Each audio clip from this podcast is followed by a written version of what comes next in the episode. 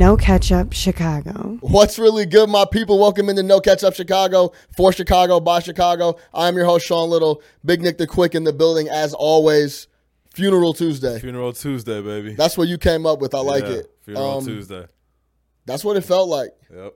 Before we get into that, let's break down what we're talking about. Obviously, we're going to key in and talk a ton about the Bears' loss at home, 16 15 to the Eagles uh, on Sunday. First playoff game in eight years. We took an L there. I didn't listen to myself, which we'll get into. Um, a lot to break down there. Yeah. National championship was last night. Clemson did that thing. Oh yeah. Alabama. A lot of different storylines Yeah. in this game. Lots. Alabama getting rolled, the way the game started, Tua.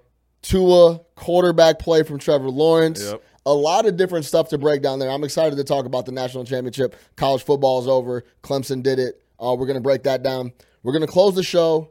NFL playoffs, a roundup, what's going on, what's going on this weekend with a bunch of obviously some more d- the divisional games coming up, Yep. and a lot of interesting NFL coaching hires. Very interesting. We got some takes on that. Yeah, very interesting hires out there. Very, some- interesting some, hires. Some head shaking, some head shaking, head scratching hires going on out there in the league. But what can you expect? You know. Yeah, no doubt.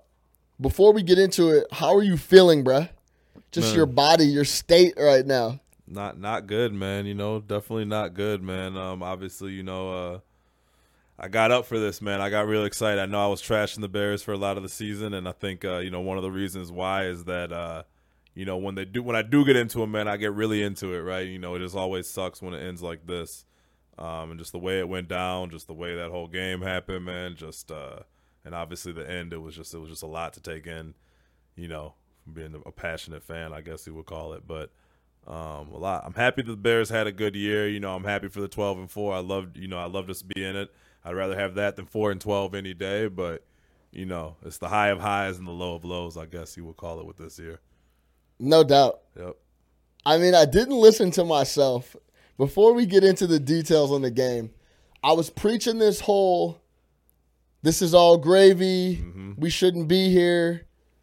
Enjoy this. Enjoy the wins. Don't get too up. Don't get too down because this is all gravy. Yeah. And when we were in the position to to go out to with a win to go out to LA and play a team that we had already dominated at home a couple weeks ago, it was uh it was too much not to get excited about. It was I getting think. real. It was getting real. It was already real. I mean, It- it's been real for the last few No, weeks. see that's the thing. It, it was real, but when I sat down and the, and and Aikman and those dudes came on, it was like this is real for real. Yeah. Like this is playoff football that's about to go down, and and I, not Aikman, but Collinsworth and them Yeah. uh, for the NBC crew. I started the season with Collinsworth and them at Green Bay when I went down to the game, and ended the season with Collinsworth and those boys. Yeah, um, two L's. but yeah, it was real then. We were the last game of the weekend. Yeah. Everyone was watching. Everybody played the prime the spot. the spot, The bro. spot, the yeah. ratings were through the roof. I Yep. saw. Um, I was crushed, bro. What happened? Let's go through it.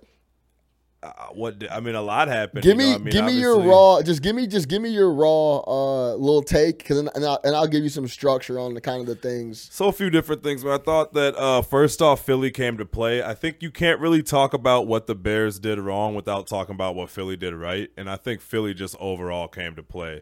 They came in there with confidence. They weren't scared of the Bears at all.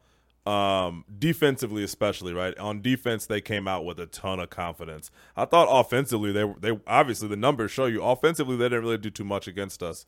But uh, that secondary that we were going after, I mean, they played well. LeBlanc was playing out of his mind. Um, thought their defensive line did a good job. Just overall, just the confidence. They they were just never scared. You know what I mean? Um, offensively, I thought that we really dominated them. Our, I guess defensively for us, I thought that we really dominated them. Um, I'm not going to fault the defense for what happened at the end because I think overall, if you look at the run game, I think they only rushed for 38 yards. We forced two turnovers. Like you know, if you had told me that going in, hey, Foles is going to throw two picks and they would have only rushed for 38 yards, I probably would have told you that's a W. If you would have told me, W. because you're dead on, they had 42 yards rushing, 42, yeah, two, and he threw two picks. yeah. If that's a that's supposed to be a runaway. You could have told me he would have thrown three touchdowns and two picks. I still would have thought we would have won that. that's game. supposed to be a runaway. slam dunk. Yeah. But defensively, they came to play. Um, shout out to the defensive coordinator. Oh, Jim, is it Jim Schwartz? I refuse to shout out Jim Schwartz, but um, Yeah, that's one of the biggest cornballs of all time as a head coach. But he did his thing, man. I mean, I guess yeah. Shout out to him. He really did his thing. Um, I just thought defensively they were very prepared for the Bears, and they put the Bears into the position that we did not want the Bears in, which was the game coming down to Trubisky and Parkey. Which one of them delivered, but the other one obviously didn't. Now, I'm not sure I agree with you so much there because towards the fourth quarter, remember last week we talked about them opening it up. Yeah. As soon as we started to open it up a little bit, they didn't really have too much of an answer for us on defense. Yeah. You know what I mean? Like they weren't as stout as they were early because we it looked like we changed a lot of things up. But you could say the same thing about us. I mean, both both teams gave up a late game drive that ended up costing the game. But I think they were aggressive from the jump. Yeah. You know what I'm saying? Yeah, I see. I, I hear you. You Yeah. hear what I'm saying? Yeah, like I see what you mean. they came out aggressive from the. Remember we talked about. Let's see how the game is going. Yeah. If we need to open it up, then let's go. Yeah. Because their their weakness is the secondary. We can go do that. And we were coming out pretty pretty. Nagy was on some very very conservative stuff early. yeah. As soon as we started running double moves, Trubisky was pumping and going to Allen Robinson. Did you see how they were jumping those those Yeah. double moves? Yeah. they were almost falling All down. they were yeah. they were jumping them Yeah, so hard. had 'em, yeah. yeah. So it's interesting that we didn't open up the offense like I thought we needed to. As ear earlier than we should have, I Like think. yeah, like kind of like I said last week. Yeah, Yeah. come out, come out, guns a blazing. Because I have written down here out of, out of the three things of what happened, offense only put up 15 points. Being too conservative early, One touchdown. defense not holding up, and then we're going to get into the whole Parkey situation. See, I disagree. I disagree with the. I disagree with the defensive thing. I really do. Why? Um, I really do. I feel like the defense did their job in that game. That late game shit's gonna happen, but we should have never been in that position. We honestly should have. You cannot ask your defense to get stops pretty much the entire game. That's what they have been doing to stop the entire game. That touchdown came on the last offensive drive for the Eagles of the entire game. You know what I mean? So it's just kind of like, yeah, it happened, right? And like it sucks, and like yeah, Foles got us, but we shouldn't have been in that position. If we had scored another touchdown earlier, that's not a ball game, right? Two touchdowns would have won that game, and the field goals that we got would have won that game. That's not asking for a lot. You can't keep put you cannot put your defense in these positions like that. Teams are gonna score eventually. You you you get we scored eventually, right? I mean, teams are gonna score eventually. It happens. You can't ask them not to give up a touchdown. I mean, we gave up 16 points. 16 if points. you tell me before the game we give up 16 points, I'm telling you we 16 won. points. We, we won the game, right? But on the flip side of that, what are we talking about going in? Like, were we, we were worried about Trubisky. We were worried about Cody Parkey. yeah. We weren't worried about the D. Not if you would have told me the Eagles are going to have to go, what, 70 yards Yeah. to score a touchdown in the fourth to win the game, I would have said no shot, no way Yeah. our boys would have locked up, and there was just no way that would have happened. Right. And that's exactly what That's happened. exactly what happened. I get what you're saying that they had been get it, stout yeah. all day. They hadn't given up a touchdown. Yep. But man, when we needed them the most, I think they take a little blame there. I think Yeah. Takes some blame. I think Nagy takes some blame, and I think the D takes some blame for giving up a, a late touchdown. hundred percent. The D takes some blame, but I guess in the over in that moment, right? But in the overall sense of the game, of like what happened, you know, when you're looking at it after the game happened and just kind of looking at the overview, I can't I can't blame them for us losing the game. I can blame them for that drive, sure. But overall, man, the things the other things that you said are, are more are more important to me, right? Like not being aggressive, things like that. Some of the Nagy decisions did not make sense, right? Letting the clock run down and not using that timeout at the end of the game didn't make sense. Why not give more time to run some more plays and maybe score a touchdown and not put it in Parkey's hands? Um, the two point conversion to me, which I know we're gonna are we, are we gonna talk about that now? You Yeah. wanna just get into that yeah, now? we can talk about that now. Look, man. For like the first six weeks of the season, and I think we talked about this. That little shovel pass down by the goal line to Taylor Gabriel or to Trey Bird and whoever you were doing it to was bread and butter for us. We used it a lot. It worked a lot.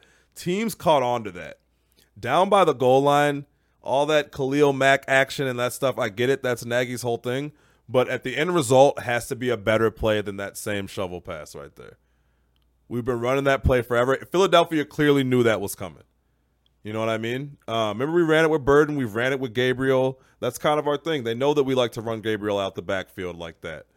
Um, I thought that that was predictable. I was really surprised that that was the play that he came up with because it looked like he had a whole lot of little Nagy misdirection going on, and I, I was surprised that that's that's kind of what he came up with. Because if I was the Eagles, I would the first thing I would have said is watch out for Taylor Gabriel coming around on some end around type situation.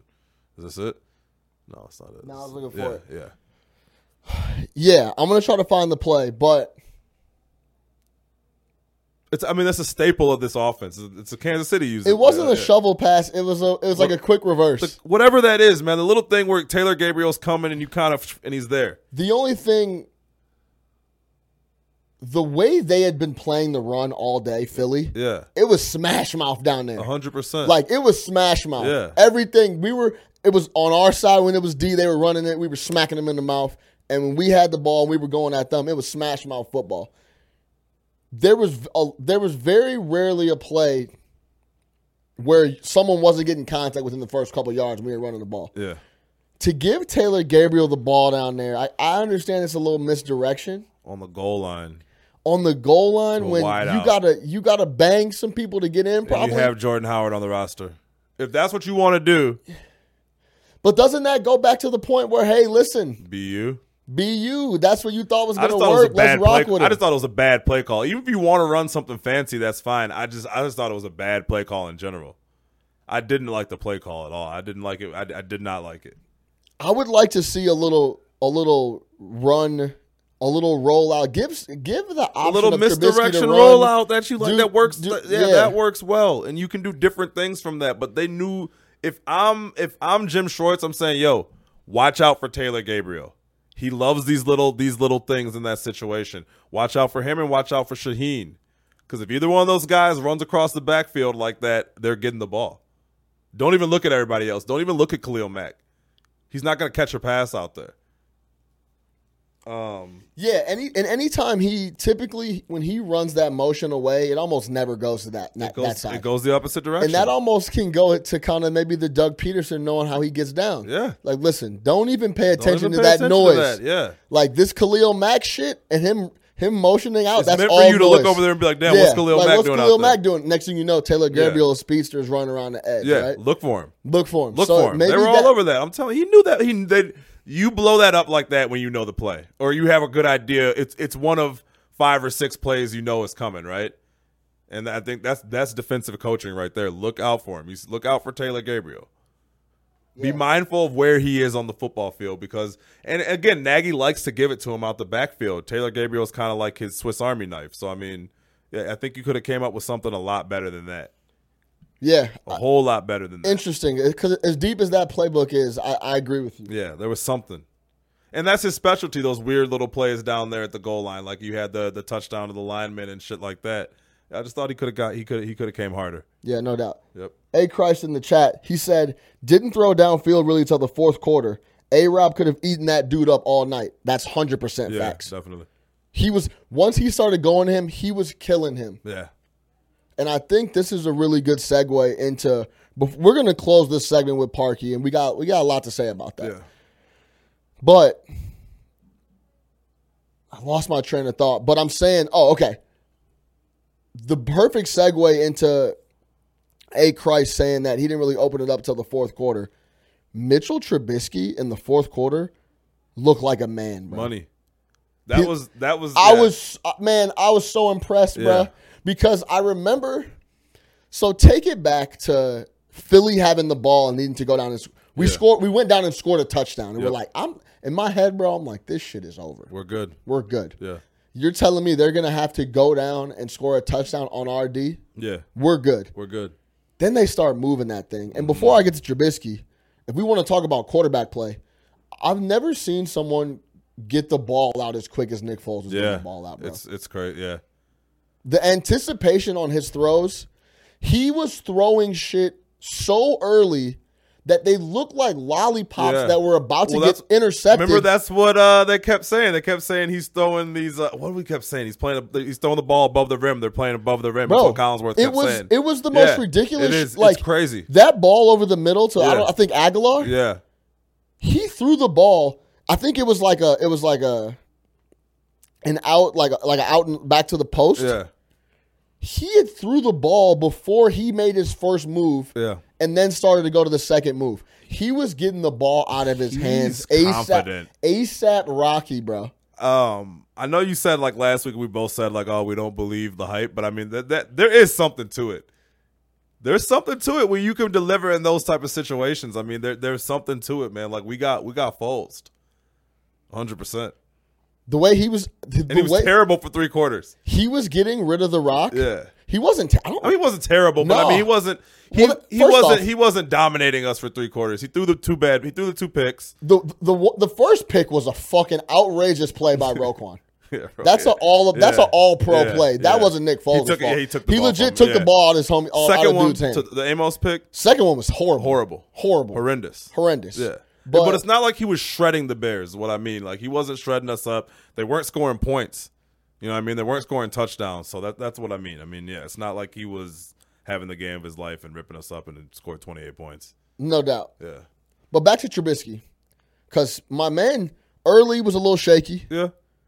but I think he was getting jitters out. And Philly, like you said, came to play ball. the They defense was came to play. they was playing defense the for real. defense came to play.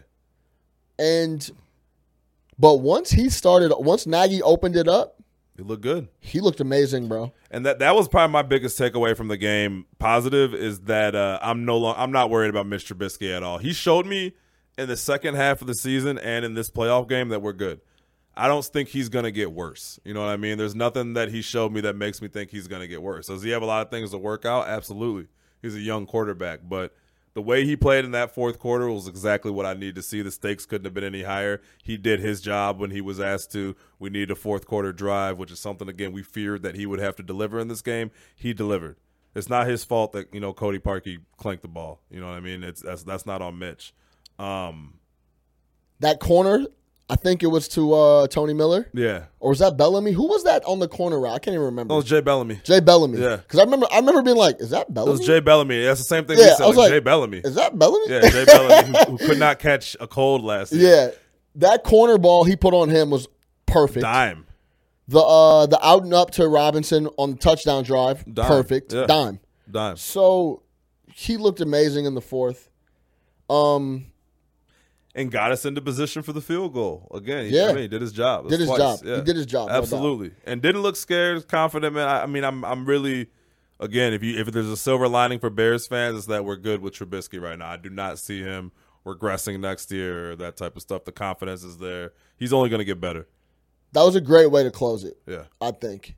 Now, if it was the flip and like he he kind of did what we'll talk about the parking situation in a second, but like say for example on that last drive he throws a pick, yeah. I would hate to see him go into the offseason like that. Answering questions. Exactly. This, so this is I- a Trubisky question. You, he's not going to hear it. yeah, He's I'm, not going to hear it in the offseason like he like he 100 percent right. I'm very happy 100% that right, yeah. the la- the last thing he left everybody with was like, "Hey man, We're good. I got y'all down No- there. The the whole kicking situation is a different thing, Um, but I did my thing in the fourth quarter. On Monday, nobody was talking about Mitch as a reason that we lost Right. the game, and Right. nobody was talking about oh shit, do we need to worry about something at the quarterback? Um, yeah, I think that's major. which helps our offseason tremendously, in my opinion, too, because you you're, you you feel set there. It's kind of like a peace of mind.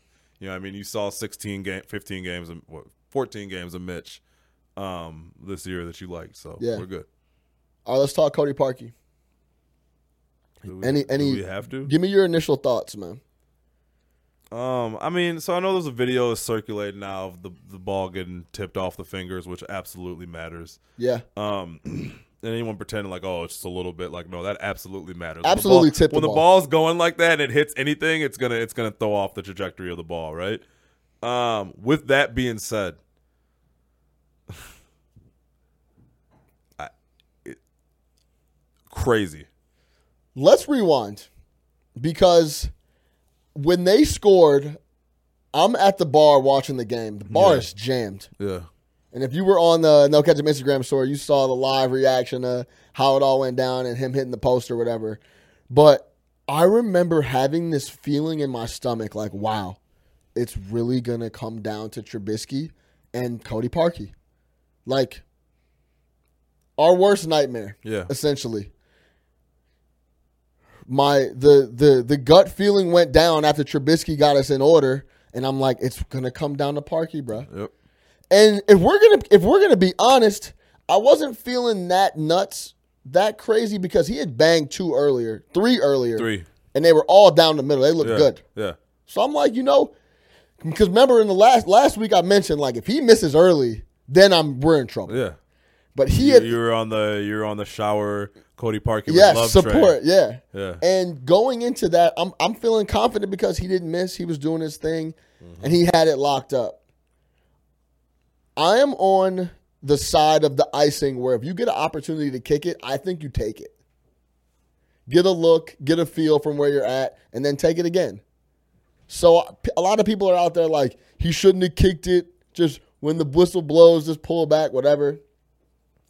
My initial thought was that he missed it. I've never seen a kicker not kick it in that situation. No, I've never. I'm trying to think of every time a kicker gets iced, they they generally kick it because you always want to see if it's going in. I've never seen a kicker just stop. If you stop, you can stop in your motion. You fuck around and pull your hamstring. yeah, but I think more, more times than not, the whistle's coming before you're going Yeah. in any motion. You know what I mean? I've never. I'm just trying to think if I've ever. I mean, I guess it's not something I really look for. Now I will going forward, but I haven't even heard that. But yeah, what are you trying to do? Save his good kick? I don't know, but like, people people were that was an argument. Like, yo, why did he kick it? He did jinx It's a himself. stupid Blah blah argument. blah. It doesn't make any sense. But let's get this straight. Sorry. Initially, before I saw it get tipped, I was on Cody Parkey's ass. Yeah. I was like, I can't wait to jump on Tuesday. I'm all in. I'm in Cody Parkey ass. Yeah. He's a bum. First off, it's something you couldn't write in a script that it hit the post and then hit the crossbar and went, jumped it out. Went backwards. It- It's the most. That's the most like Usually it bangs to the front. Yeah. mockery shit Yeah, of all time crazy. for him hitting the post as many times as he did in the regular season The to then lose the game off the hitting. I've never seen anybody hit the crossbar Yeah. and hit the hit the hit the uh, hit the post then hit the crossbar. Never seen anything like that. Now that it's been blocked, if you go back and look at it, our offensive line got blown up crazy, Mm-hmm. big time penetration, and could Parkey have gotten it up and over a little bit? Yeah, but I don't know, man. Okay. It it changes the narrative a ton. you can't you I don't know how much it changed the narrative for me just because of where I was with Parkey. I just I don't know, man. I mean, he he to, at the same time he almost lost the benefit of the doubt by the fact that it's the sixth time he did it this year. You know what I mean? Um, but yeah, I'm I'm, I'm on both sides because I'm not gonna sit here and act like someone's fingertips don't change the trajectory of that ball, right? Enough to even send it off that way. At the same time, this dude is notorious for kicking the uprights. You know what No I mean? doubt. He's notorious. It happened last week. You know what I mean? So it's just, yeah. I mean, you asked in the middle of the year, what do we do? Change our kicker? Yeah, you bring people in. You start warming people up. You see who's out there. Just like in any other position, man. You got. I mean, you you have to bring in competition there. One thing you said that caught my attention. We were talking on the phone after the game was you you knew the kicker was a problem. You didn't address it, and we went into the playoffs kind of hoping and praying it didn't it didn't come up. Yeah. We what were we supposed to do though? At we least- owe him nine million guaranteed. Do we do we bench him? Here's the thing. My question is: Did at any point in the year did we bring in anybody else just for tryouts? I'm not saying cut Cody Parkey at that point in time. I'm not saying sign somebody for the sake of signing somebody, but just bring some people in. Have them kick at Soldier Field. Soldier Field is going to be a factor. You got home field advantage. Have them kick at Soldier Field. Bring somebody in. Just see what's out there. It does not hurt to try. It's a kicker. You don't, you don't need to learn a fucking playbook. You know what I mean? Like, just honestly, just bring somebody else to kick. We knew this was. We knew it was an issue. We knew it was an issue with this guy. And after you kick the post four times in one game, your confidence is shot. A kicker, you want to talk about a position where you need to be on ultra confidence. You can't have visions of what happens if this kid hits the post. And he did it last week. You know what I mean? Yeah. And as a sick joke, Bama's kicker fucking kicks it off the post last night. Uh, that did you see that on Yeah, the extra point? Yeah. Yeah. but you know what I mean. So yeah, that shit's in his head. You know what I mean? It's in his head. Bring in somebody else. And again, if you don't find somebody, you don't find somebody. But shit, you should do your due diligence. And maybe they did bring people in, but I don't remember ever hearing anything. All I remember is that I Parkey think- was at Soldier Field at night with helicopters kicking field goals or some stupid bear Yeah. shit like that. You know what I mean? Yeah, he ended up going down and practicing in Soldier Field and all With that. the helicopters. I was shit, I was yeah. ready to come in here and blame the whole L on Cody Parkey because this is a this is playoff football. Defenses were banging. People Yep. were playing hard. I understand you hit three and you got us the nine points of this fifteen that we had. Yeah. Go every time you trot out there, you need to make the field goal, 100%. unless it's from fifty-eight yards. So if it's blocked, get the ball up and over. Ball's too low. Yeah. That's part of it. Part of it's his his interior line give up a ton of penetration. Sure. Go back and look at that play. People were getting blown up. Yeah. They made an impact to try to, to try to block that kick. Well, they That's also still knew they had a kick. the whole the whole yeah. special teams unit fucked that up. Yeah. We're supposed to go in there and bang that field goal and go to LA. There's no doubt about that. So there's there's no I'm not giving them an excuse, but we it's, it doesn't all fall on Cody Parkey's shoulders, no doubt about it for me. You got to go out there and deliver in the moment that you're paid the money to deliver in, and he was paid the money to deliver in that very moment. Point blank. There's there's no there's no way around it. He needs to deliver. You know what I mean? That's that's why he's there. That's your job. You have one fucking job. Where does this rank in like the heartbreak meter of your Chicago sports? Not not not. It's recent, but not high. When I when I really look at things, I mean, like I would say, um, there's been tougher losses. You know, the Super Bowl loss to me is probably is the toughest loss for me in my Chicago sports thing. Then the Derrick Rose knee, it's the second toughest loss. Uh, NFC Championship game, the Cutler game, that was a tough loss for me. Yeah. Um, I don't, you know, because it was the first round game. Like we said, it's not like all year we were like high on it. It's not like uh, that Super Bowl year, like where we're in the fucking Super Bowl and then it just all went wrong. Like I don't know, it'll. But here's the thing: I, I heard something interesting the other day. It's one of those losses that like you'll always remember this game because of how we lost it. You know, I mean, even the Super Bowl, I've never watched a highlight of that game, and I, I remember certain things about it, but it's not like certain moments stick out other than Cedric Benson fumble. Fuck Cedric Benson. but um, this particular moment, right, the double clank situation, like that, that's very distinct. You know what I mean? It's like we are now like have that Blair Walsh moment. You know, like we're not even Vikings fan, but you can ask anybody who Blair Walsh is, and they'll tell you who Blair Walsh is. You know what I mean? So it's just, yeah, that's that's where we're. That's I'll always remember that. It's funny you It's say that you've never watched the Super Bowl highlight because now that you say that, I've watched the Hester run back a couple times. Yeah, a bunch of But times. outside of that, I've never watched a moment of that game. So I will say this: it was on the NFL Network replay, um, a few years ago. Some Manning tribute. Yeah, one of those. Yeah, one of those fucking stupid, like you know, one of those stupid NFL films things where they got the horns playing and all that. Yeah. And it cut to the second half, and I had forgotten.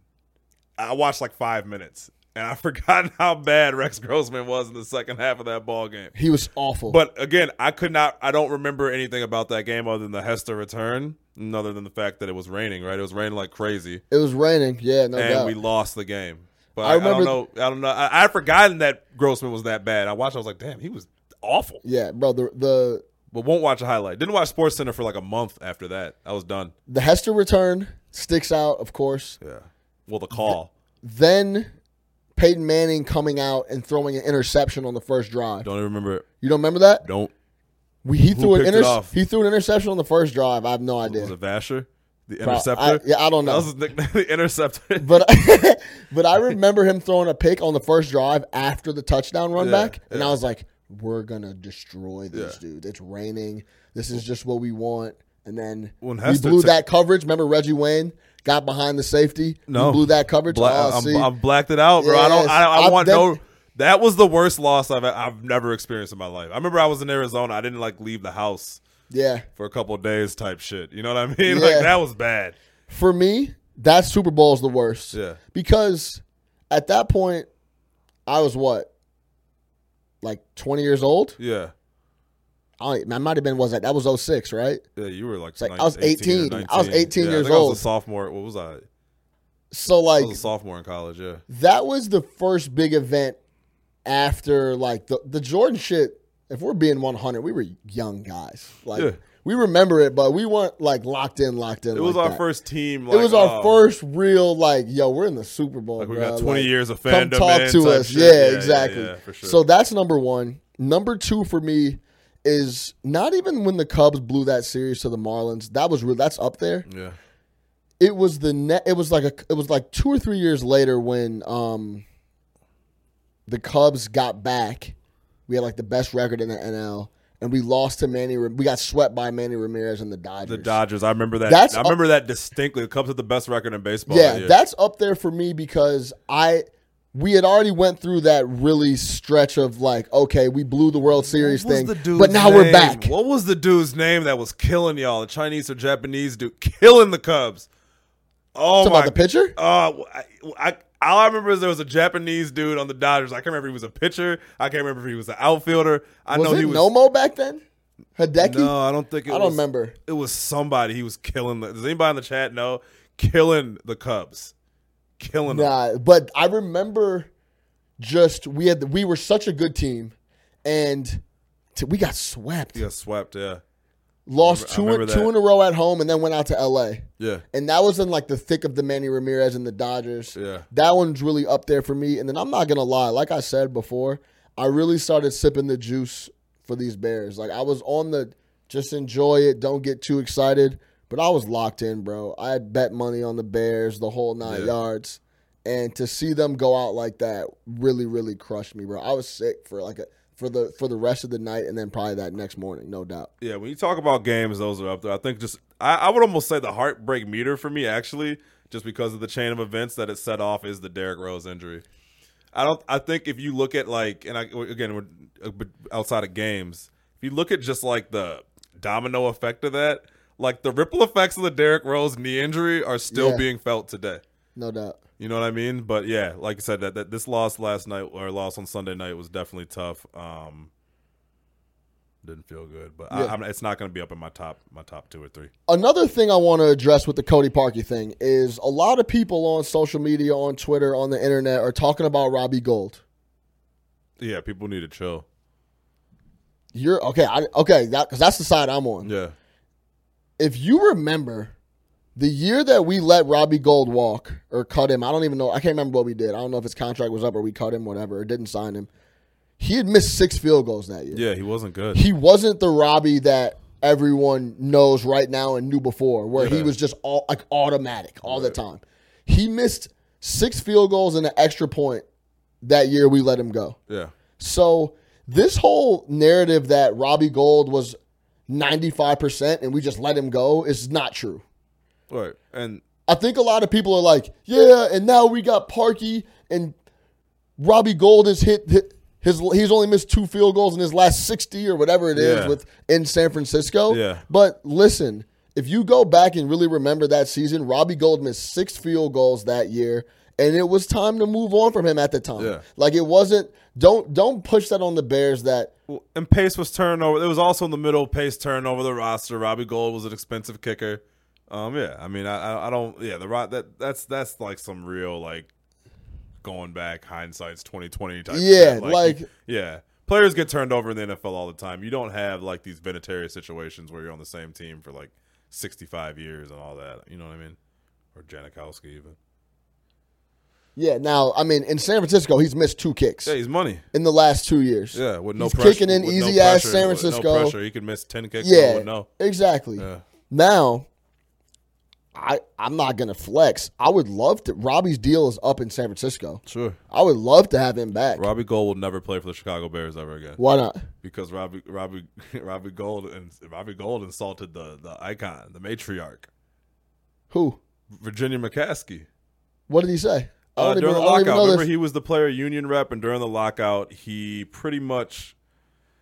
I don't know if he called her greedy, but he, he he insinuated that she was greedy, more or less, right? If you don't know, Virginia McCaskey is the owner of the Chicago Bears. Mike McCaskey and George McCaskey actually run the team, but she she is the principal owner of the Chicago Bears and kind of like a untouchable figure in the Chicago sports landscape. Landscape. I mean, first of all, she's 98 years old. Um, She was and- sipping big A and W root beer, Yeah, she bro. was chilling, bro. Yeah, She's a she big- be smacking root beers. that big cake. um, but yeah, so she and he pretty much came out. You can look up the quote, but he came out and said something that was against her, and this was during the lockout time, during about 2011. Um, I forget exactly what he said. He got a lot of heat for it, and he still played on the Bears for like three or four more years after that. But I think, uh, you know, he's probably yeah. There you go. That might be the quote where he's critical of all the owners, but he said something directly related to Virginia McCaskey.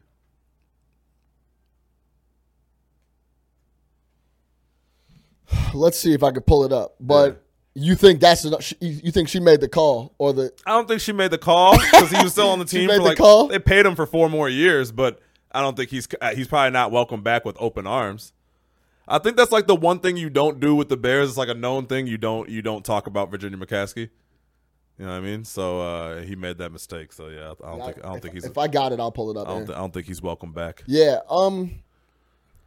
Which whatever. I, I'm gonna tell you this. I understand what you're saying, but it seems like things have changed up there in the owner's box. We're not doing things like we used to do.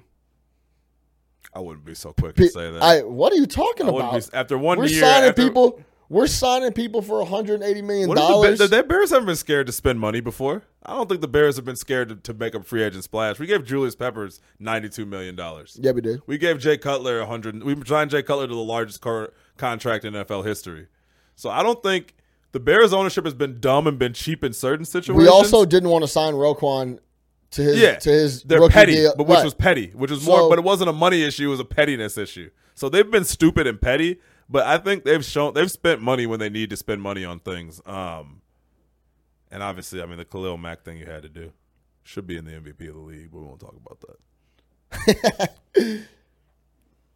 I would like to see Robbie Gould back. I wouldn't mind that. I It's love gonna it. It's gonna be an interesting thing. Do you think we just swallow the nine million? I think we have to. Yeah, I mean that's that's one of the the fortunate things that we're in, we're in a good cap space situation right now where we might be in position to uh, swallow that. But you know the this, the NFL salary cap is always tricky.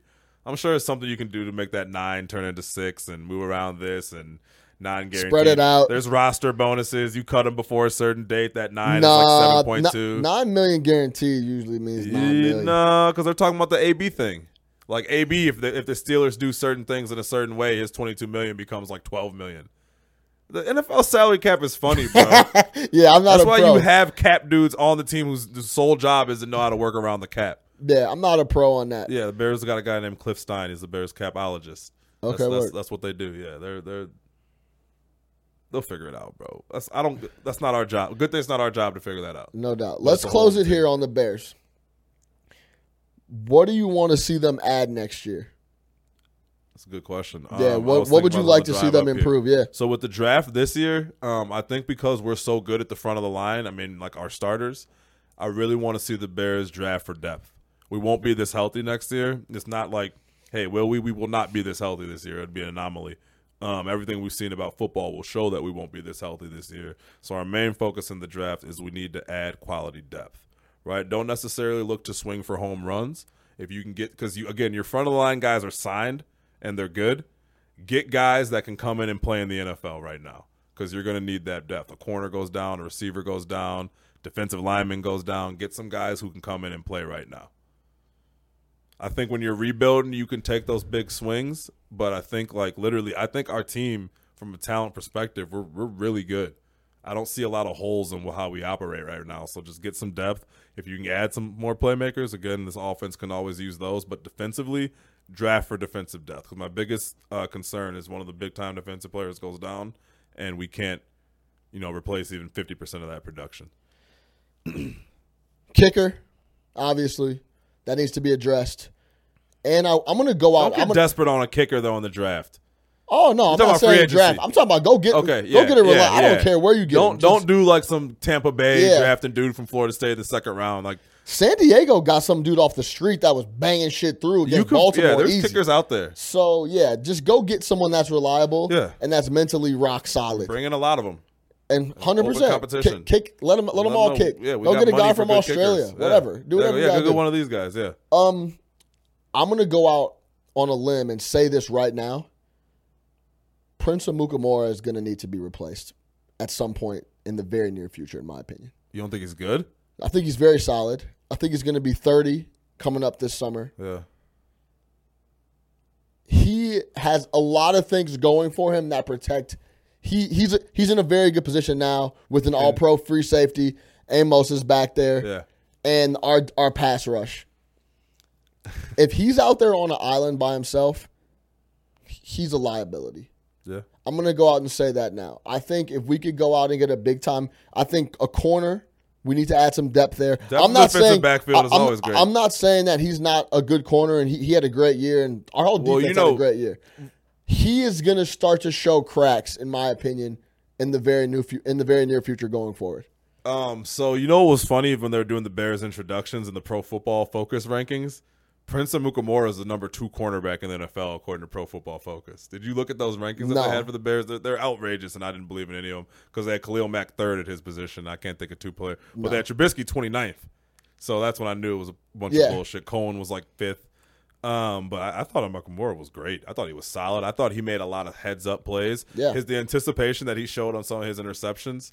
Um, I thought he played well, but I, I, I yeah, you're 100 percent right. Corners can lose it quickly. I when it's gone for a corner, it's gone, and you need depth at that position I think he played a little over his head this year. for sure. There's a lot of he was in a very very good situation. A lot of those guys probably did. Yeah, and I think that it we we missed Eddie Jackson a lot Yeah, on oh, Sunday yeah. night late Yeah, on those drives. for sure. And I think he he's gonna show a little he's gonna show that he lost a step come next year. That's might be a hot take, but that's just that's just what I think. And if we can add some depth at the depth in the corner, defensive backfield, depth at linebacker, depth in the defensive Yeah. line. Yeah.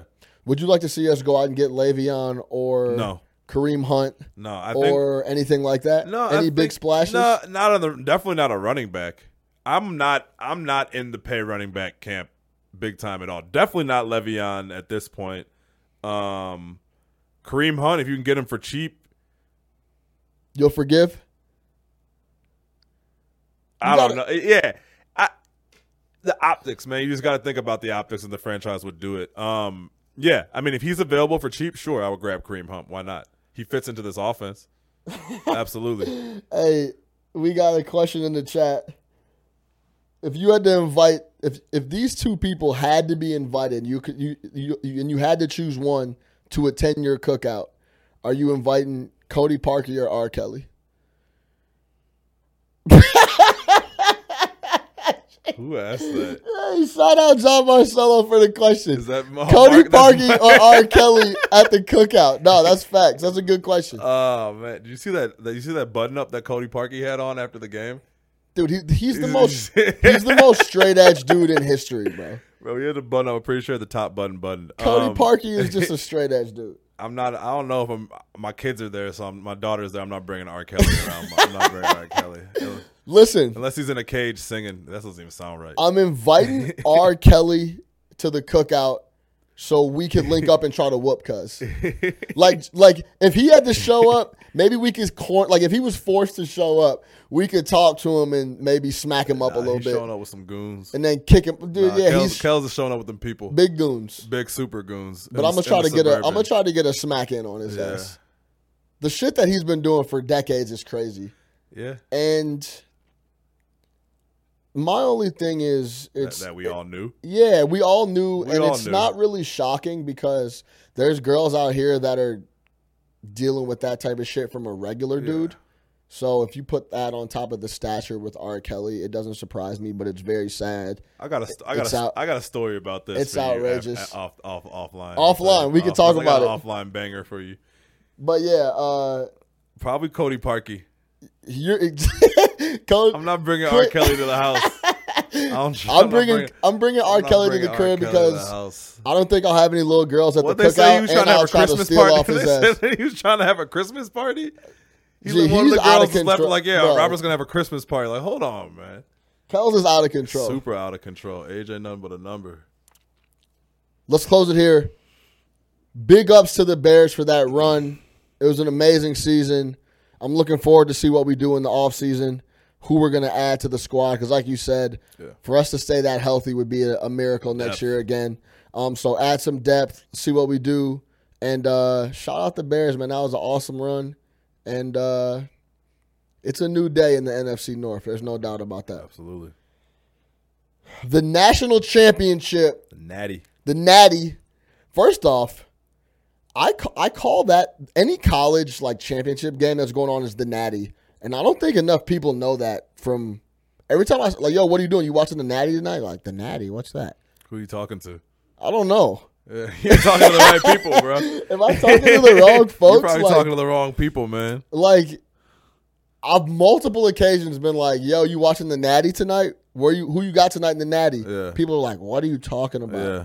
But yeah the natty's the national I mean, they championship say it on Sports Center and shit. That so, shit yeah, is like surprising. Yeah. That, that's- known across the board. The Natty's the But national I don't call. I don't. Wouldn't call like. Nah. See, I disagree with any sport. I think it's the college football championship is the Natty. I wouldn't call March Madness championship game the Natty. What are you calling it? The national championship game. No, it's the Natty, Nah, the Natty is one sport, bro. I think it's. I think that's only football. it's the Natty, bro. National championship is the national championship in hoops and basketball and everything else. It's the Natty. I, I- disagree. I beg to differ. I think the biggest storyline last night was obviously Clemson blows them out. What was it, 44-16? Yeah. I mean, ran them out, ran them off the So field, it was and, the worst loss the Saban's had since Miami Dolphins. and he looked out coached, out everything, Yeah. and he looked on the sideline like, "What the fuck is happening? Went for six fourth downs. Is doing Like, we- non what- Nick Saban shit. What are we doing here, yeah, right?" yeah. How did you feel about the start of the game? How did you feel going in? What did you think was going to happen before it started? I'll tell you what I thought was going to happen before Yeah. it started because I took Bama big last night. So um, I thought Bama was going to win. I liked the five and a half, um, and I just I thought they were going to dominate them. Honestly, um, I thought it was just going to be another one of those Bama games, but obviously that wasn't the case. You saw from the very first drive when Tua threw that pick six, and Clemson was just beaming. Um, I knew we were in trouble. Right, I knew we were in trouble at that point in time. Um, and it just yeah, I mean the first quarter they tried to keep up with them. Once they missed that uh, that extra point, it was just all downhill from there. And then Clemson just took off with it. I wasn't worried. Bama was running all over them. Also, I will say that Bama was running the ball up and down the field, but they just got down by so big that they couldn't. They had to start throwing it. And Tua to me looked shaky. He had a shaky game. He had a real shaky game, and like I don't want to overreact, but like it's it's like what the second game in his entire career that he's faced any type of real pressure, and he looks shaky. Because let's let's face it, Tua's been playing with the lead all year. Even when it's 0-0, he's on But he's team, been- but he's with the been putting that lead He- together, yeah, though. but he they've been killing folks like hundred percent. Yeah, he's Um, been putting that lead together himself, though. But he played against a team that was ready, and he didn't look good. Like he looked bad. I think I don't think that I wouldn't say he looked bad. They looked like they didn't have a plan. Yeah. Like they didn't. They were just. They kind of Yeah. went out there like we're We'll be- we'll Alabama. we're gonna go do what we do, and Yeah. like, and it just wasn't like that. yeah. Brent Venables was not going for that. Not Like, going at all. He had a plan for everything they were doing, and uh, it was interesting. I wasn't worried when he threw the pick six because it was early. He made a mistake. They got the ball back, and you showed he showed the next possession. He just he threw like a sixty yard and threw a touchdown pass or whatever it was, yeah. right? So I wasn't worried there. I was worried when Trevor Lawrence looked wild comfy. Yeah. And I wasn't expecting him to look as comfy as he did. Sunshine? And he looked comfy the whole way. Yeah. That dude is going to be a problem. 19 years old. Oh, he just turned 20, He's right? 19 years old. No, he's he turns 19. tw- he turns 20 soon. Okay, yeah, but he's Yeah, 19 right 19, now. Yeah. And I think we fell in the trap because I had Bama too. Yeah. We fell in the trap of ah, Clemson hasn't really played anybody all year. It didn't help me that they played Notre Dame and everyone was like Notre Dame's not shit. So that didn't seem like a big Yeah, marquee was- win. we knew Notre Dame wasn't shit every year. it didn't seem like a marquee win. yeah. But Stop letting Notre Dame in the playoff. By the way, yeah, but um, we got to get them in a conference. they need Of to, some they sort. To We need- conference. yeah, they need to have get in no reason to though. Yeah, but they, the TV deal. NCAA needs to be like, yo, you need to own be. TV deal. You They want, get that, that NBC money every year. I know, but you need to be in a NCAA should be like, yo, you need to be in a You need to join a conference. Pick which one you want. I Yeah. don't give a fuck You gotta- where you it is. play somebody you want to play in the. Big Ten. You want to Yeah. play in the Big Twelve. yeah, cool, but you got to start playing. well, they joined one for ba- they're in the Big East for basketball Right. and all the other shit. Like you got to start playing like some or Conference USA. Let's get some structure in this joint somehow, some way. They write. I've never seen. Yeah, they got a lot of influence, and they they really They got a lot of plug. They write their own rules, but that's what happens when you own a network. You got a network. NBC every Saturday has to show a Yeah. Notre Dame game. It's crazy. So, the biggest takeaways for me from this game was Trevor Lawrence looks like a real pro. Definitely. This dude just is just a quarterback. He's six six. Yeah. He can just stand there, see everything. His anticipation was great. He was he throws a really really good ball. Yeah. I think we knew that, but that he looked sensational. And he replaced the dude. I mean, the dude who was Kelly Bryant. Yeah, who ended up transferring out, and Kelly Bryant Yeah. was decent. Yeah. I think, and then the other takeaway was this Dabo Swinney versus Nick Saban. Yeah. This, in my opinion, is what Nick Saban needed.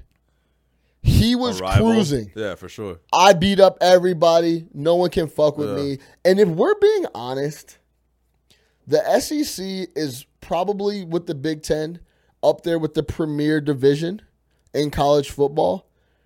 But outside of Alabama, they're kind of sus. Florida, They have some. LSU, sus- They have some teams that Auburn. are up or up and down. Yeah, they have a lot of reputation teams. A lot of, Exactly. like Florida's a reputation team, but when's the when's the last time Florida was a real threat? right. You know what I mean? Auburn can get hot, but they're not a consistent threat. They need a Cam Newton type situation. Georgia's good.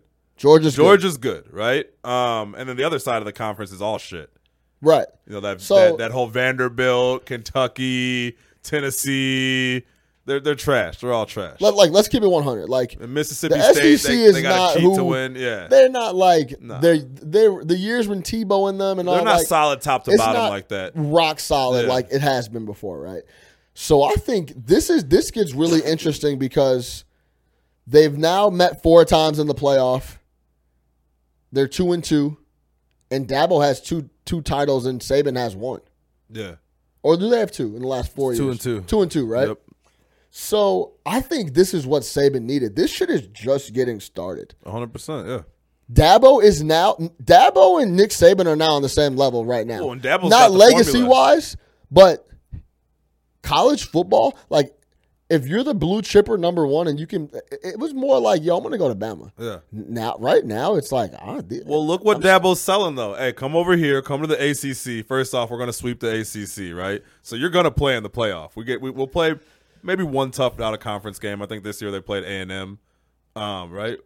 I don't they- even think they played a, a, a tough non-conference, but yeah, I think they played A and M at the beginning of the year. I'm not 100 percent sure.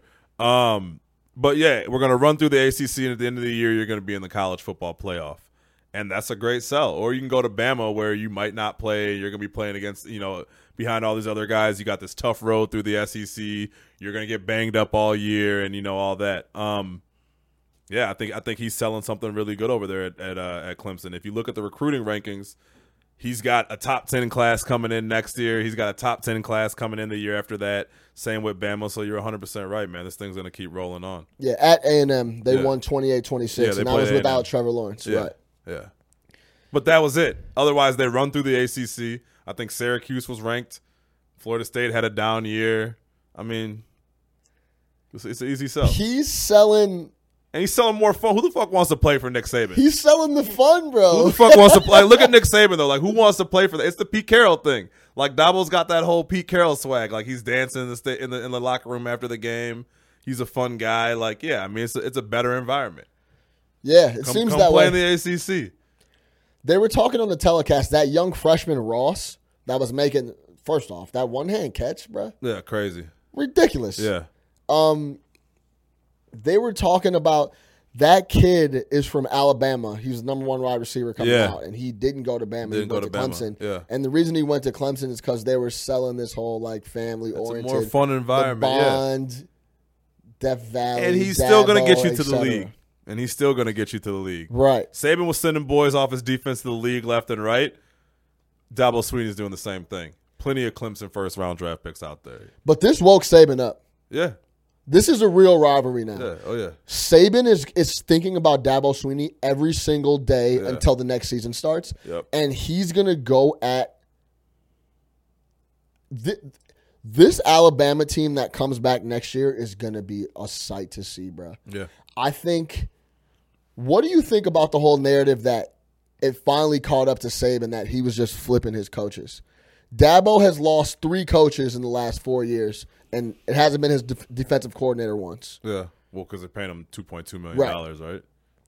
Yeah, something like that. Uh, the second highest. yeah, he's getting paid cash money. Yeah, he's paid. He's paid more than all but like sixty. Yeah, Venables getting paid cash Yeah, money, yeah. he's crazy money. Um, but to that, look at what look It's at what look it, at what happens, 100%, right? Yeah. Do you think that that's a big deal that he has to keep recouping these top Kirby Smart? No, you know what I hate? I hate I hate when something like this happens. Like Saban loses in a national championship game. It's like, oh, it's finally caught up to him. Yo, people lose. I'm sorry, like it happens. Not It's like been that, working. though. It's whatever. He lost the game. No, but not They've like been thrashing people. Not Yo, like that, Yo, though, bro. stop. Not- stop. not like I'm not that, bro. out on Saban or what he's been doing that's made him successful all these years. He goes through coordinators. He goes through Sarkisian. He goes through fucking. Uh, But I'm saying is that is that a reason? uh, what's Is the, what's the guy Kiffin? No, it doesn't matter, man, because he keeps getting good ones. yeah, but you don't think it caught up to him a little bit? No. They got ran off the field. That's fine. Locksley had a great year was offensive coordinator for them. They put up numbers. His quarterback was done every game by the fourth quarter. We can't just all we that's di- that's almost dis, uh, discrediting Clemson. Clemson came in and smacked him in the mouth. It happens. I'm not ready to say what he's doing doesn't work anymore because he lost one football game this year. Granted, it was the most important football game of the year, but there was a chance he was going to lose that game. He lost the game. I have no problem with anything that Nick Saban does or how he chooses to run his organization. He can run it how he damn well pleases because it continues Well, to I'm not saying if he wants to flip He's coordinate- not firing. He they're moving on other places. he's a fucking egomaniac. I don't think he wants a coordinator that's going to get all the credit. I mean, I, I think yeah, I, that, that's just part of his thing. I, I don't think it's easy to work for him.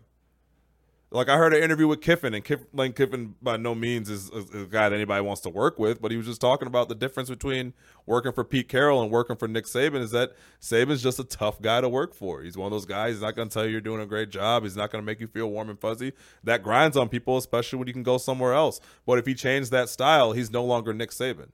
So grinding out coordinators is kind of his thing. They're all fine. Shit, Kurt, we were just talking about Georgia. That's a Nick Saban guy. No, no doubt. Dabo Swinney's a Nick Saban guy. it's tough to keep replacing all these premier coaches, though. That's what I'm saying. So But he is a premier I- coach. yeah, but I think it's it, it caught up to him a little bit this year, and I think they took for granted that they they kind of thought that they were Alabama, and Belichick's been doing that for the Patriots for 17 years. yeah, he's also has Tom Brady on the quarter. That's like He's yes, got Tua Tagovailoa and a Yeah. fucking bunch of blue chippers on D. No, I can't. I'm not. I hate that shit. I hate. I hate. I hate when it becomes like, oh, this finally because of this one game. So you mean to tell me if he won this game, it didn't catch up to him?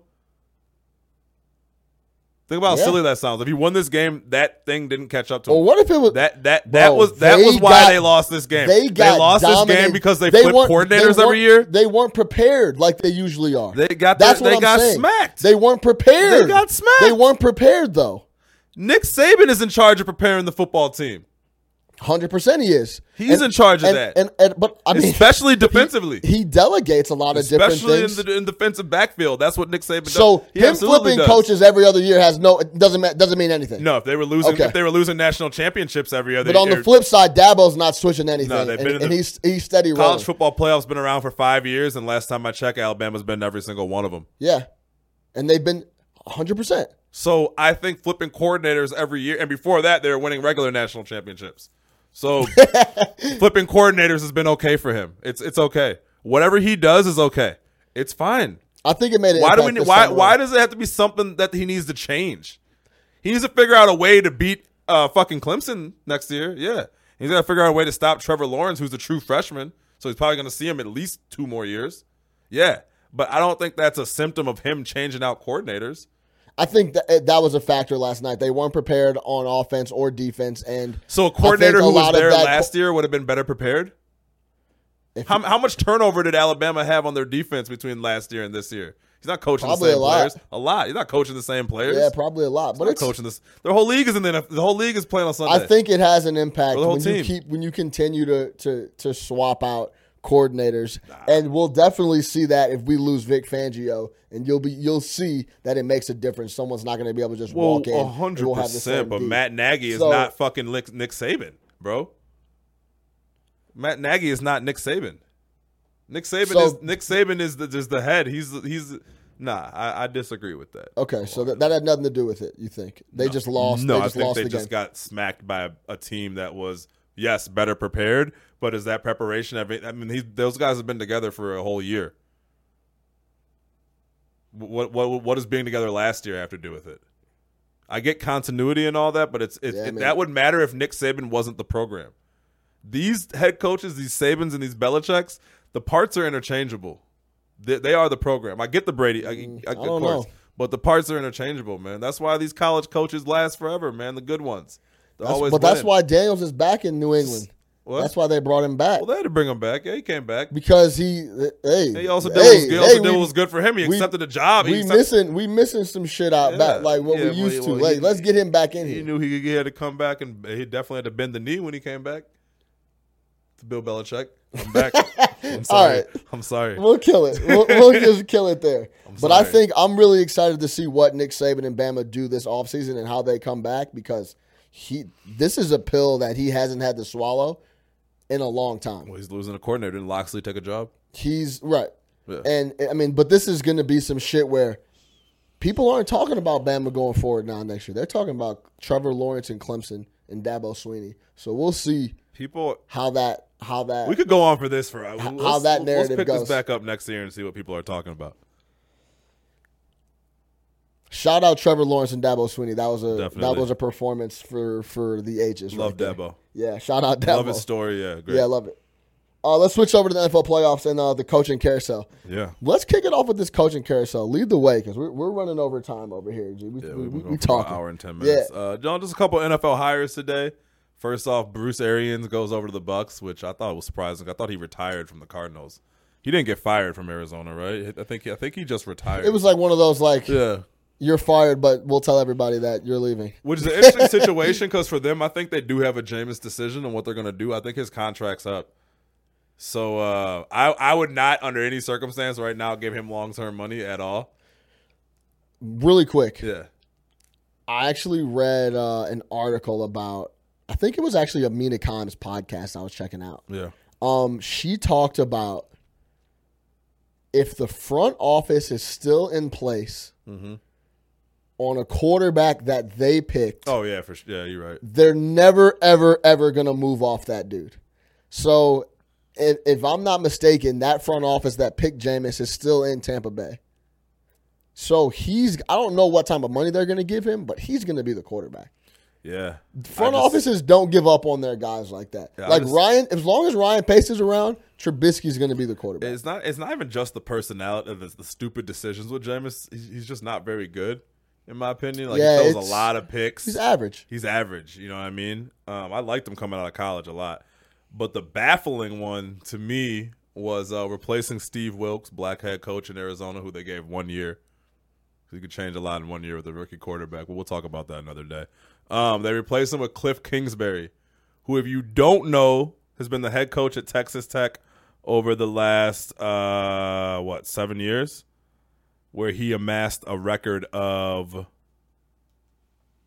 thirty-five and forty, including nineteen and thirty-five in the Big Twelve. Right, so he then after the season, Texas Tech fires him. He gets hired as the offensive coordinator at USC, which is a great job for someone who just got fired from Texas Tech. Um, he's there for about a month, and then today the Cardinals uh, hire him to be the head coach, which to me is crazy. Now, when I told it to you, you're like, "Oh yeah, for sure." Like I saw one look at this dude. Yo, this Aaron, pull is me the up head real coach. quick. Yeah, Now, I don't even know if I, I, don't, I don't have it on. Yeah, hold on one sec. But um, Cliff Kingsbury is has the uh, Lane Kiffin syndrome. just has that look. I'm gonna show you a picture. If you don't know who Cliff Kingsbury is, you're gonna see him in a second. Yeah. What, what's the what's the Lane Kiffin syndrome though? Explain that to me, man. I need to know. I need to know what that is. The Lane The Kiffin young white dude syndrome who is stays in a job and coaching. this is Cliff Kingsbury. First off, he's wearing Ray Ban stylish sunglasses with his headset. Yeah. Like this is the guy we're dealing with, right? Old quarterback at Texas Tech, offensive guy, he's got the he's got the gel in his hair. likes to throw the ball. Yeah. Mahomes is a product of his at Yeah. Texas Tech. Um, Which is funny yeah, do you because you know who else should have been products of him at Texas Tech? Because last I checked, two Heisman Trophy winners left his program in consecutive years, yeah, Mayfield. and Kyler Murray. And the Kyler last Murray. two Heisman Trophy winners were originally Texas Tech guys. So, um, to me, that that was telling because it's not like he was winning ball games over there, and he has Heisman Trophy winners transferring out. So again, what is it about Cliff Kingsbury that makes him such a good coaching candidate? If two Heisman Trophy candidates or two Heisman Trophy winners consecutive years leave my program, and I've only won 19 games in the Big 12 in eight, five years, six years, I don't understand why he's such a hot candidate. Yeah, I think the Mayfield thing is, you know, he all was always He was he was just he just wanted to go play somewhere. Sure, He was going to leave, do whatever, right? Kyler Murray Yeah. was not. Kyler Yeah. Murray started games at Oklahoma or at Texas Tech. Yeah.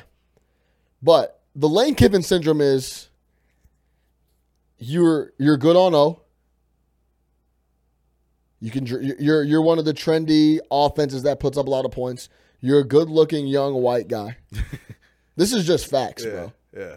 And how many years did Lane Kiffin get gigs where we're like, are, is this a Oh, fucking joke? He got He- Tennessee I mean, Oakland. He he he he went from Tennessee where he did nothing Yeah. to Oakland Yeah. to the NFL, and I I get it. Davis is not. He's No, I he known. went To, from Oakland to Tennessee to SC.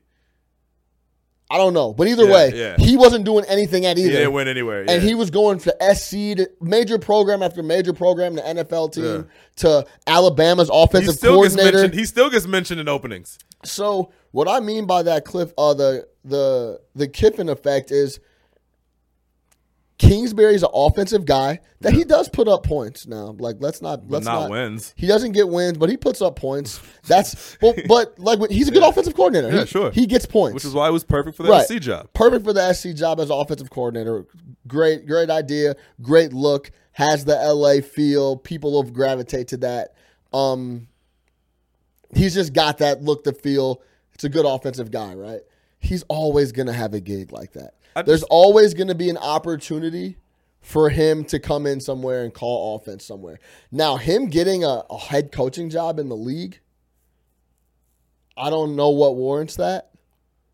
But it's a he's young not a great evaluator of talent. it's a young offensive focused guy, and that's where the league is trending with the McVay. And who's the guy that the the uh the Packers just picked up? LaFleur. He was the hired- offense. They hired a coach. Yeah. Oh, I didn't even know they hired a Uh, coach. he's uh the he was the offensive coordinator for the Titans, who they, was they were looking at your boy who Fitz. who was previously the offensive coordinator um the year before in St. Louis under McVay. So he did a year in he did a year in Tennessee, but like they didn't really do too much crazy. And then now he's going off and he's going to be in the Packers. They were talking about if Rodgers connected with them and had input in that, but whatever. But yeah, Cliff Kingsbury is always going to have a gig because I don't want to make it a race thing, but he has that look and he's offensive centric. He will always have a solid job from my from. Yeah, I that's just- my take on I just think it's crazy that you had two Heisman Trophy winners under your nose, and you you couldn't you didn't see the talent in those guys, and someone else did. They sent him you sent him over to my man Lincoln Riley, and he did that quick. All right, coming up this weekend, how you feeling about the pros? This, that, we'll go through that real quick before we get out of here. um, what game in particular? Go ahead. Let's start it off with uh, the Colts going to the Chiefs. That's an interesting. The. Colts are hot right game. now. So here's the thing, and here's why I'm taking I'm taking I'm tempted to, to take the Colts in this game. Um, and here's why: the Colts are hot, and the Chiefs' defense is atrocious. And the Colts' defense has actually been pretty good. And Luck, as much as we talked about him before the season started, Luck actually had a really good year, and they got something. Um, so still, I mean, the Chiefs the Chiefs have obviously been the team all year. Mahomes had a crazy year. He's going to be the league MVP. Arrowhead is a ridiculously hard stadium to play in, especially in the playoffs. It's one of the loudest stadiums in the NFL, if not the loudest, um, outside of the twelfth man. But I don't I don't want to underestimate Andy Luck and the run that they're on right now. I agree. I think that's going to be a really interesting game. The Chiefs are going to have to get a stop at some point. They can't. and they cannot. They cannot get us. They cannot stop a nosebleed. Nothing like they they just terrible. and the Colts can get a stop. Yeah, They play D. yeah, They looked they looked so They looked smooth good. last week. It was crazy. Yeah. The way they started, it was like, man, this is a really good football team. yeah. Cowboys at Rams. I doubted the boys last week, like heavy doubted the boys last week. Um, and they look good. They got a formula. Rams minus formula seven. gets it done. Over under 49 and a half. I don't love the Rams. I don't. The Rams to me don't have a home field advantage, like a true home field advantage. Like the crowd's going to swing anything. So to me, I'm always looking at Rams home line very skeptical. Um. With that being said, if gun to my head, I'm probably taking the Rams minus seven. But I don't love it, and I wouldn't touch this game. I think the Rams bounce back and they beat the Dallas Cowboys at Yeah. home. I don't think Dallas looked good though. Cowboys Cowboys have been on a run too. Dallas looked good though. They they, they were dead. yeah, they were Dallas on a looked good. run. They shut down Seattle coming down. It- That that Hey, you- score is closer than it You looked. know who's always? We'll talk about guys that will always have a job? Jason Garrett will always have a job. You can't kill him. He, he's he's unkillable. I was talking He about was gonna be done this year, and then he had this happen, and this bought him five more years. years with Jerry. no, No, Jerry. five. No, Jerry loves this guy. He dude. does love him. Love him. It won't if, if it been- go if it goes oh, Bro, south. He's been there forever. I think Yeah. he's the second. I think he's now he's the second, Second longest, longest tenured head coach in the NFL. Right now that Marvin Lewis is gone, What's a Belichick? it's Belichick, and then it's fucking Jason Garrett What about Tomlin? and Tom, Tomlin's Tomlin and Garrett. Yeah, it might Garrett. be Belichick, Tomlin, then Garrett. but still, he's Ain't nobody else outside of that. Yeah, he's been there for a while. Yeah, job for life.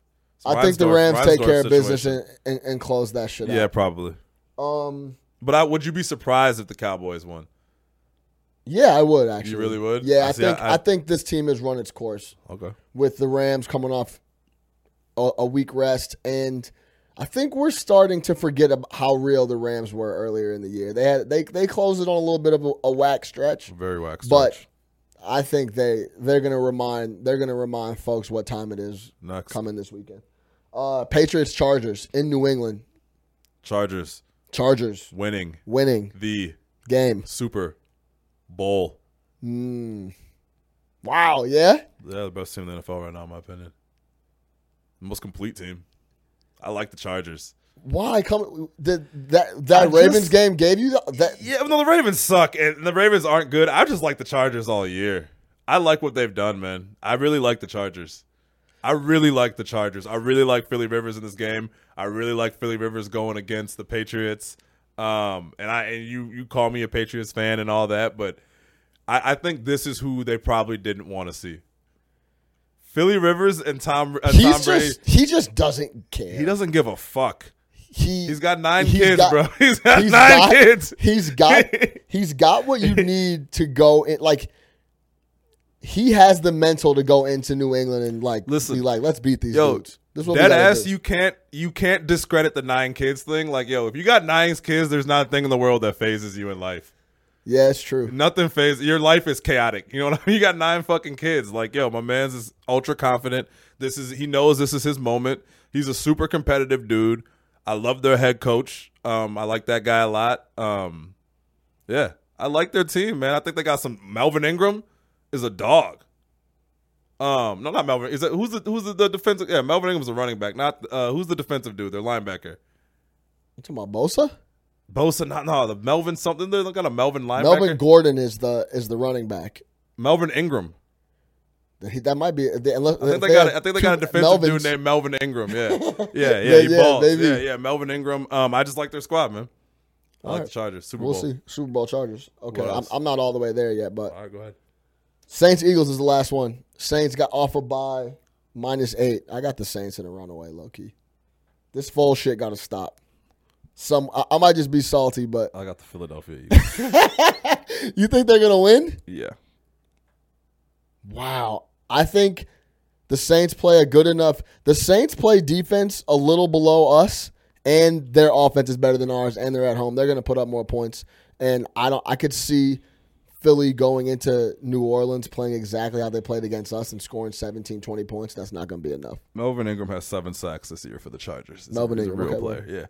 Yeah. Um. Yeah. I, yeah. Yeah. I. I don't know. Fuck the Philadelphia Eagles. Let's go, Saint. Next. That's it, man. That was it. Yeah. That's it. Who you got in the Super Bowl? Who's your Super Bowl pick? You got the Saints. I got the Saints coming out of the NFC, and Saints Chargers. I don't know, man. The AFC is nuts, especially with Indianapolis showing that they're a real deal. Can I see a know. question? Would it surprise you if the Patriots were in the Super Bowl? Yes. With with uh the Chiefs or the Colts, they got to they it's a lot. I don't think They- the Chiefs are going to make the Super Bowl. I they- think the Chiefs. The Chiefs cannot stop anybody. But that, the they're going to have to play one of those teams and I think it, it could get real murky. Chargers, man. The Chargers are it in the AFC right now. They're the Yeah, safest we'll bet in the AFC, in my opinion. Yeah. We'll see. That's it for No Catch Up Chicago for this week, man. The Bears crushed us, but we'll be back, bro. Yeah. If I've ever been more confident about something, is that we'll be back next year, strong, tough, excited to see who we pick up in the offseason. Um, we're gonna be talking a lot of Bulls, I guess, because I wore the hat today, but that was just because you know what I'm saying. I wanted to fuck the Bulls. yeah. And speaking of hats, you see the hat.